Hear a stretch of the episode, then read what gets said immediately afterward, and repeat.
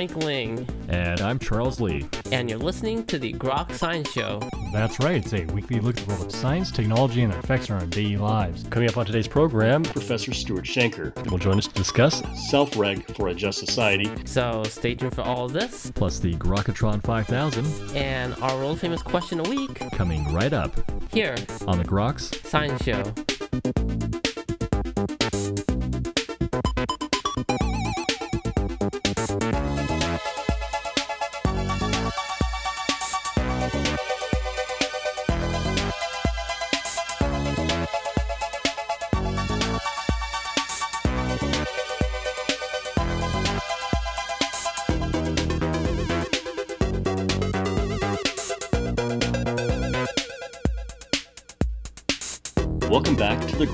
Science Show. Well, how do we create a truly just and free society? Could it begin with how we see and nurture our children? Well, joining us today to discuss this is Professor Stuart Shanker. Professor Shanker is a distinguished research professor emeritus of philosophy and psychology at York University and founder of the MEHRIT Center. He is a world authority and best-selling author on the topic of self-regulation and child development and the former president of the Council of Early Child Development.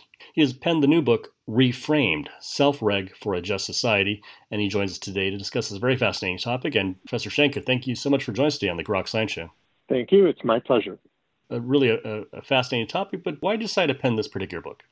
This is a book that took me about 20 years to write. We have rolled out this program in Canada called Self Reg, and it's pretty much everywhere now in the country in our schools and working with parents. And the one thing I kept seeing over and over was there's something holding kids back in both early school and high school. And with the advances that we've got in neuroscience, we had a pretty good idea of how we could, we call it release their limbic brakes. In other words, really get that kid starting to learn. And so that was the book that had to be written. This is a, term we haven't heard so much over in the States, self reg. What goes behind this? It's a really great question, actually. I was asked by a number of people to bring self-reg into the U.S., and we thought now was really the time to do it. Self-reg is it's a five-step method, and it really involves figuring out what the stresses are that a kid is dealing with. And stress is a complicated thing. We look at five domains of stress, and we figure out the stresses, how to reduce them, and then really teach the kid how to do this for himself. And the results are really quite astonishing. So you mentioned at the outset how we see this as a recipe for a truly just society. And what we mean by that is it's not just a case of giving a kid an opportunity to, say, get a good education, but really making them psychologically capable of seizing that opportunity. And that's what this is all about. Why is it that the system that's in place right now doesn't adequately prepare students and children to make use of the education that might be afforded to them? Well, you know, there's been a real revolution going on in neuroscience over the last 20 years. And essentially, what's happened is with our new imaging technologies, we've been able to go deep inside the brain. And so we can analyze what's happening. It's called the subcortex or the limbic system. And we can now study how that these non-thinking parts of the brain affect the thinking parts of the brain. There's a sort of two-way traffic going on between the subcortex and the neocortex or the prefrontal cortex. So that revolution in neuroscience has occurred at exactly the same time as a revolution in psychophysiology and then in psychology and psychiatry. And when you put all those together, it enables us not just to understand why a kid is having problems. So in my previous book, we were really looking at behavior problems. That book is about understanding why this kid is overstressed and what we can do to reduce those stresses. Now, the next step in the argument is the paradigm revolution in science also enables us to figure out why a kid, you know, you've got this kid and you know that this kid is smarter than the kid is demonstrating. And so what we wanted to figure out is what's holding the kid back? And if we can figure that out, do we have ways to actually release the brakes that are holding him back? And the answer is yes. The answer is that we're at that point now where we can really understand in a way that couldn't understand, say, 15 or 20 years ago, why a kid refuses to even try. And this is a big breakthrough for us. The book goes into in great detail. Uh, a lot of people might be familiar, at least general idea of primitive type brain that controls our emotions, and we have higher brain that's supposed to be regulating it. Are there new aspects to this communication street between old and new brain? So what you just said is great, right? And that's certainly a part of it, but there are other aspects. And so now what we what we understand is that one of the functions of this of this older brain is to regulate how much energy we're going to expend on something. And if if we start to dip below a certain threshold, um, you know, we measure glucose in the bloodstream, and if it goes too low, that this lower system actually stops the prefrontal parts. It actually blocks us the recovery system. And so what we then want to figure out is, okay, so this kid is burning way too much energy. And now the question is why? And you start to break that down, and essentially the key here is the concept of self regulation. And the concept of self regulation originally was introduced as a way of, it simply meant how we deal with stress. That's all it meant. And as everybody knows, there's a inverted U curve here. Some stress is really important. We need stress to wake up and to really be challenged. But too much stress and that curve drops off, our performance drops off. We can't work anymore. And so what we wanted we wanted to analyze is well, what are the different kinds of stresses? Now you just mentioned an important area, and that's emotional stress. But then there's physical stress, hot, cold, noise, too much light, not enough light. There's social stress, the stress of other kids. There's pro social stress. How do I look in front of the other kids? But the big one we were really interested in in this book is cognitive stress. What is a cognitive stress? And what can I do to enhance this kid's ability to deal with cognitive stress? So, okay, the best example is math. Math is, is a big cognitive stress, and we've known this forever. And one of the main reasons why is because it makes huge demands on working memory. Now, the thing about concentration or problem solving is it really taps into that old system you just referred to. It's an old system that was designed for hunting, and we adapted it. Humans adapted it for problem solving. But we go through, when we have a problem, we go through the same physiological response as when we're hunting. In other words, we can measure how hard a kid is working. His blood pressure goes up, his heart rate goes up, he begins to sweat, he's clenching all of his muscles. If you watch kids, you'll see that their whole body is involved in working on these problems. Now, the thing with math is if a kid has slight handicaps in what's called math cognition, that kid is working way, way harder. Math, the, the math question for him is requiring twice as much energy as the kid beside him. And then you've got this limbic system, and it's measuring how much energy, how much glucose he's burning on this problem. And if he reaches a certain point where he's burning too much, it shuts the whole thing down. It stops that prefrontal cortex. It says no more. Now, is there a way for us to help this kid to reduce the cognitive stress so that not only can he, but that he wants to solve math? And the answer is yes, this can be done. We had huge advances now in how to reduce the stress the cognitive stress of math so that every child can actually conquer this. Sounds like things which might seem uh, logically benign wind up causing stress and activating these old systems that cause us to shut down. Would you mind if I steal that? that was really well put. Well, how do we then allow the, the student then to reduce that amount of stress and make sure that the system doesn't shut down? So, if we're the parent or an educator that has a kid that we we feel strongly this kid has way more potential than he's showing. How do I know when it's a case that it's this thing I'm describing, limbic braking? How do I know it's that? And how do I? And it's not that he's just not trying; he's being lazy. Are there signs that tell us when it's actually limbic braking? That's a big part of this.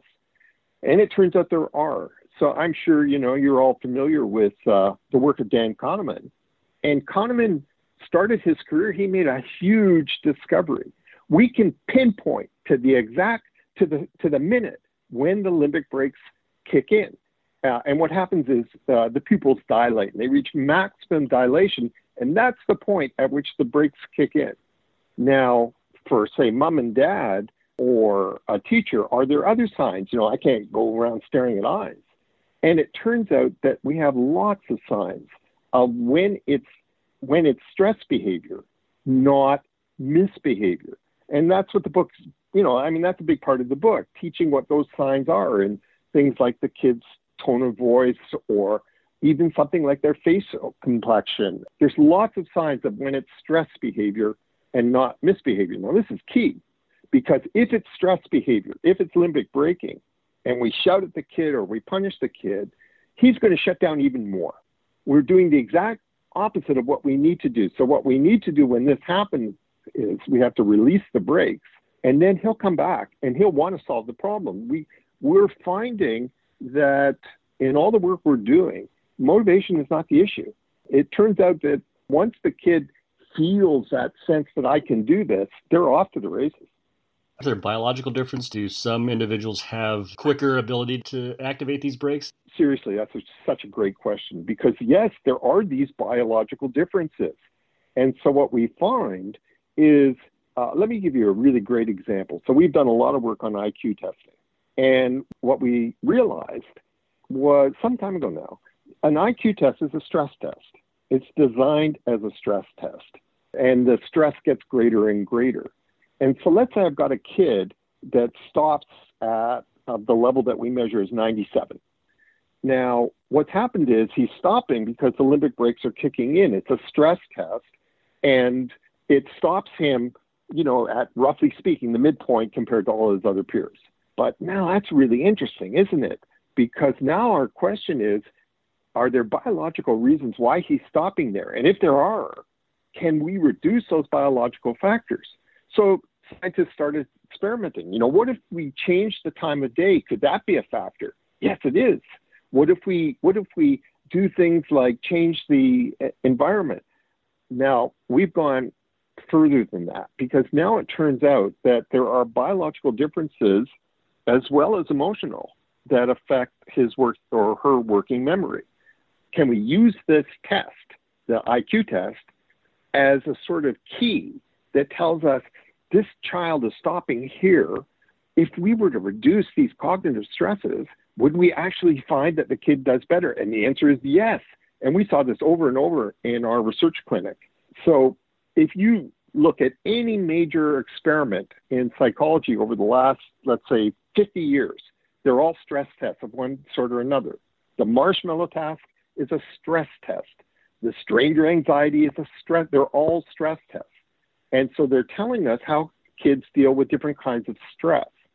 Now, we know that there are significant biological and neurobiological factors affecting that. And we have a pretty good idea now of how we can reduce whatever the stresses are so as to enhance the child's, not just the child's performance, but the child's behavior and the child's well being. How does it differ based on the age of the child? Yeah, and let's factor in something else, which I think you're kind of hinting at. The brain's going to go through some massive changes around the ages of 8 to 10. So you can have a kid that's done really, really great in elementary school, and then things fall apart on the kid when they get into high school.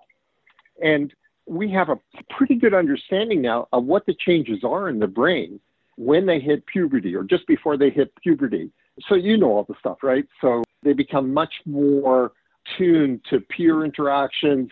They have a heightened sensitivity to social stress, all those things. So then the question is uh, it's a sort of a double answer I want to give you. One is that you can think you know this kid perfectly, and then the little bugger changes on you. Okay? So what was true yesterday isn't true today. What was a stress what was not a stress yesterday is suddenly a stress. But having said that, we have to go a step further with the different ages. When they become teens, we now have to have a different set of stress reduction.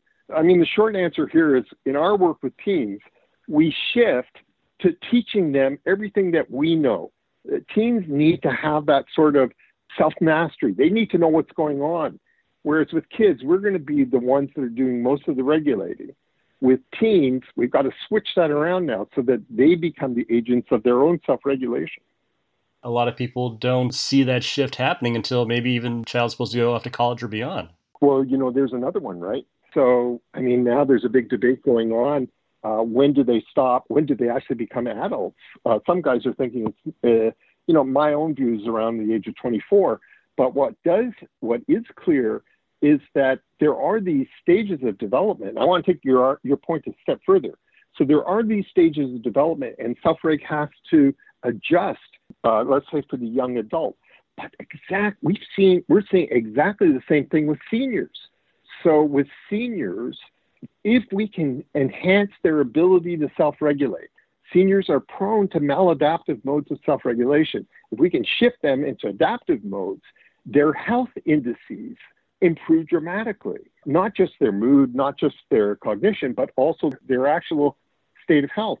So there's no point in the age, uh, in the lifespan, where we can't adapt and apply self reg to the stresses that are, let's say, unique to a 40 year old or the stresses that are unique to a 60 year old. The broader message of the book is that learning these ideas, methods, really is framework for broader societal change in terms of how people can interact with one another and overall, as you put it, forming a just society. I mean, how do we make that leap, that connection there? Perfect timing because I just did a huge uh, conference yesterday, a virtual one, talking just about this issue. When the subcortex, this, this non thinking part of the brain, is in control, we call it red brain. Okay? And we call it red brain because in my neural lab, it shows up as red. So when someone's in red brain, what happens is that you have reduced prefrontal, reduced what we call blue brain functioning. You don't process as well, you don't think as well, you don't hear. We, throughout the West, are in a state now of acute polarization. And what happens uh, in polarization is if you've got two groups that are in deep red brain, they don't hear what the other one is saying. There is no sort of meaningful dialogue. There's no connecting of minds. We call it the interbrain, and this interbrain isn't connected. So the first step, if we're gonna, if we're gonna, you know, we've got big problems now, and if we're gonna, if we're gonna have constructive approaches to solving them, we have to get past the polarization. But that means we have to be, we have to get out of being in red brain so that before you get to any any kind of constructive problem solving, we have to all get back into what we call blue brain red brain balance. We have to get that that prefrontal back online. If we are threatening each other, if we are shouting at each other, then we stay stay stuck in red brain. So one of the things that we're trying to do, and that's the last chapter of the book. The the chapter before that is I'm trying to raise to create raise children and teens that will become this kind of reflective citizen. For that to be ha- for that to be possible, they have to learn what calmness is. We are seeing a generation now that doesn't know what what it feels like, what it means to be calm. If when we go through uh, our five steps of self-reg, the fourth step is called uh, is called reflection. But really, what it's about is them learning not just what calmness feels like, but what it feels like when they are starting to become overstressed and what they can do to restore their energy to get back into that balanced state. When they do that, then they hear, then they process. Now, we, we learned something else really important. There's a study came out yesterday just about this. Every kid, you know, you've got that, I saw, you've got that saying that we have there's no such thing as a bad kid, stupid kid, or a lazy kid. And you're starting to get a sense of what we mean by that, right? One of the things we've found is that the problem isn't how do we teach children to control their negative impulses? It's the opposite. Kids are born with positive impulses. They're born with precursors of empathy and altruism. And something blocks that. Something something interferes with the natural growth of their empathy. And then the question is what is it that interferes with it? It's stress. It's the stress load is too great. The same point applies to the polarized state of, of modern politics. What's causing this polarization? It is stress. So if we want to get out of this, we have to learn how to reframe our own behavior, how to reframe our friends' behavior, our society's behavior, and figure out okay, now how do we get back into that balanced state where we can start to figure out what the hell are we going to do? There's always going to be this stress in the political system, but with a populace that perhaps isn't able to self regulate, it's always going to tip more to the red brain overall. So, unless you have a populace that's able to regulate, not really going to be able to get into this balance. Yeah, and now throw in a pandemic on top of it, right? The pandemic is a huge stress. But look, I mean, the answer here is clear. If we can figure out what can we do as a family, as a as a neighborhood, what can we do to reduce the stresses that we can so that we can cope with the stresses that we must. What happens is your ability to, to think outside the box expands. Now, our goal in all this is we have this saying that we're going to do it one kid at a time, one mind at a time. When family sees what we can do for their child, that gets out. You know, we never tried to, we never, we have never tried to advertise or popularize what we're doing. But what happened was we started to work with schools. Parents see what's happening. The message gets out. Other schools want to do it. And so now we've got literally, we've got thousands and thousands of people that are doing this. And the overall, and then what happens is it begins to affect other stresses in their lives. And, you know, we talk about how stressed kids are today. Mom and dad are, this, the stress load on parents is unbelievable today. So can we come up with techniques? The answer is yes, but only if first we know when we are overstressed. That's the key here. Maybe if you have some final words regarding book, people want to learn more about self-reg, where can they go? Okay, so as far as where they can go, we have all kinds of free information on our website, which is self-reg.ca, selfreg.ca.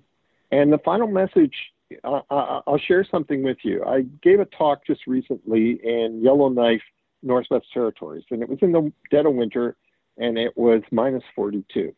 And I was in a theater, and all the levels were packed. It was it was unbelievable, and I'm freezing. And so at the end of the night, I said to them, "You know, guys, I got to ask you something. What what are you all doing here? It's cold outside." And a voice from the upper tiers shouts down, It's because you give us hope. And that's what this is all about. Well, we were just talking with Professor Stuart Shanker. He has written the new book, Reframed Self Reg for a Just Society. Professor Shanker, thank you so much for joining us today on the Grok Science Show. Thanks, I enjoyed it. And that's all for this week's edition of the Grok Science Show. Make sure you tune in next week for more from the world of science and technology. If you'd like to contact us here, you can email us at science at groks.net. For Grok Science, I'm Frank Ling. And I'm Charles Lee. Make sure you also see us on the web at www.groks.net. Have a great afternoon and keep on grokking.